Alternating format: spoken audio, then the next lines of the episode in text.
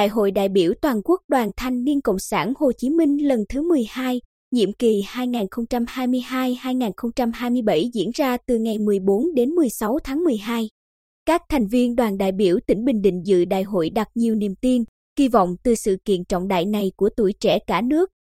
Bí thư tỉnh đoàn Hà Duy Trung phát biểu, qua việc nắm bắt tâm tư, nguyện vọng của đoàn viên thanh niên trong toàn tỉnh, chúng tôi mong muốn Trung ương Đoàn Thanh niên Cộng sản Hồ Chí Minh trong nhiệm kỳ mới sẽ phát huy được trách nhiệm, sức sáng tạo và tinh thần hành động để hoàn thành các mục tiêu, nhiệm vụ và giải pháp do đại hội đề ra. Đồng thời, tạo môi trường và các điều kiện thuận lợi nhất để thanh niên đóng góp nhiều sáng kiến, ý tưởng, hiện thực hóa các ý tưởng khởi nghiệp, cải cách hành chính, chuyển đổi số. Thanh niên Bình Định cũng mong rằng, trong nhiệm kỳ tới, hoạt động đoàn sẽ có nhiều đổi mới về nội dung, hình thức và phù hợp với xu hướng,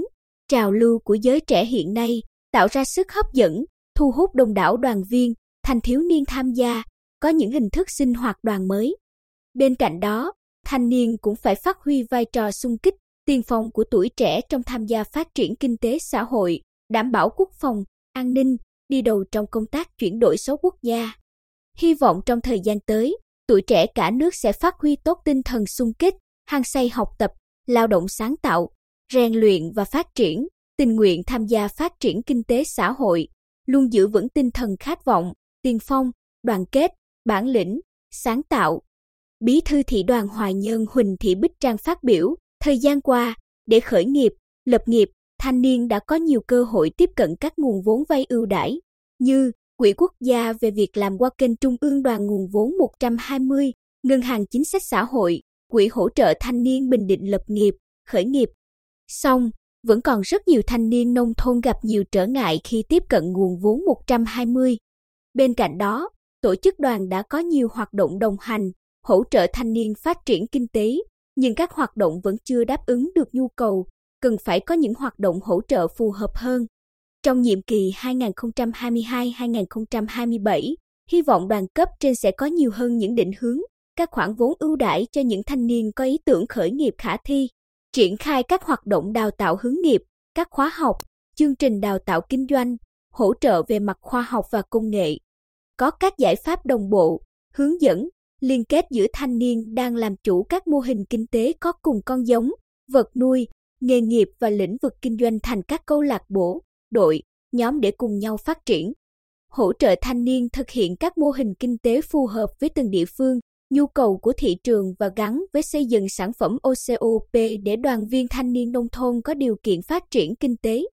Bí thư đoàn phường Quang Trung thành phố Quy Nhơn Nguyễn Thị Tuyết Lê phát biểu, hiện nay, thanh thiếu niên nhận thức và hành động đã khác nhiều so với trước đây.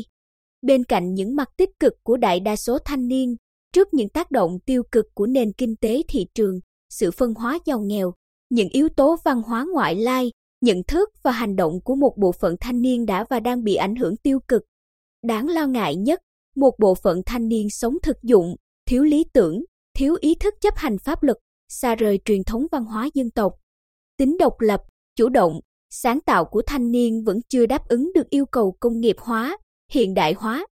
Tình trạng tội phạm và tệ nạn xã hội trong lứa tuổi thanh thiếu niên gia tăng và diễn biến ngày càng phức tạp hơn. Trước những vấn đề đó, giáo dục chính trị tư tưởng là một trong những công tác then chốt mà đoàn cấp trên cần quan tâm để định hướng người trẻ tham gia các hoạt động đoàn thể, xã hội, hướng đến những lý tưởng cao đẹp trong cuộc sống. Vì vậy, sau kỳ đại hội này, mong rằng đoàn cấp trên tiếp tục đề ra những giải pháp thiết thực, hiệu quả để góp phần thay đổi nhận thức về lối sống cho đoàn viên thanh niên trong thời kỳ hội nhập, đổi mới các hoạt động giáo dục đạo đức, lối sống, truyền thống cho đoàn viên thanh niên và học sinh phù hợp với xu hướng của giới trẻ hiện nay. Bí thư đoàn công ty cổ phần cảng Quy Nhơn Võ Gia Huy phát biểu, thời gian qua, tuổi trẻ Việt Nam nói chung và Bình Định nói riêng đã được góp sức vào công cuộc chuyển đổi số quốc gia, là lực lượng nòng cốt trong các tổ công nghệ số cộng đồng. Tôi mong rằng Ban Bí thư Trung ương Đoàn sẽ tiếp tục có những sáng kiến, đề ra nhiều mô hình, hoạt động thiết thực để góp phần thực hiện thành công mục tiêu chuyển đổi số quốc gia. Đây sẽ là dịp để thanh niên, lực lượng tiên phong và năng động, nhạy bén với khoa học và công nghệ, có khả năng tiếp cận nhanh các xu hướng mới, hiện đại thông qua các thiết bị công nghệ, không gian mạng, thể hiện vai trò xung kích, sáng tạo, trách nhiệm đối với mục tiêu chuyển đổi số. Mặt khác, tôi mong đoàn cấp trên sẽ tăng cường công tác chỉ đạo để đoàn viên thanh niên đang công tác trong các cơ quan nhà nước, doanh nghiệp tích cực ra sức học tập, nâng cao trình độ công nghệ thông tin, bắt kịp chương trình chuyển đổi số. Đồng thời, tăng cường các chương trình đào tạo, tập huấn, xây dựng nguồn nhân lực chất lượng cao phục vụ quản trị, vận hành, khai thác các hệ thống thông tin, phần mềm đã được đầu tư,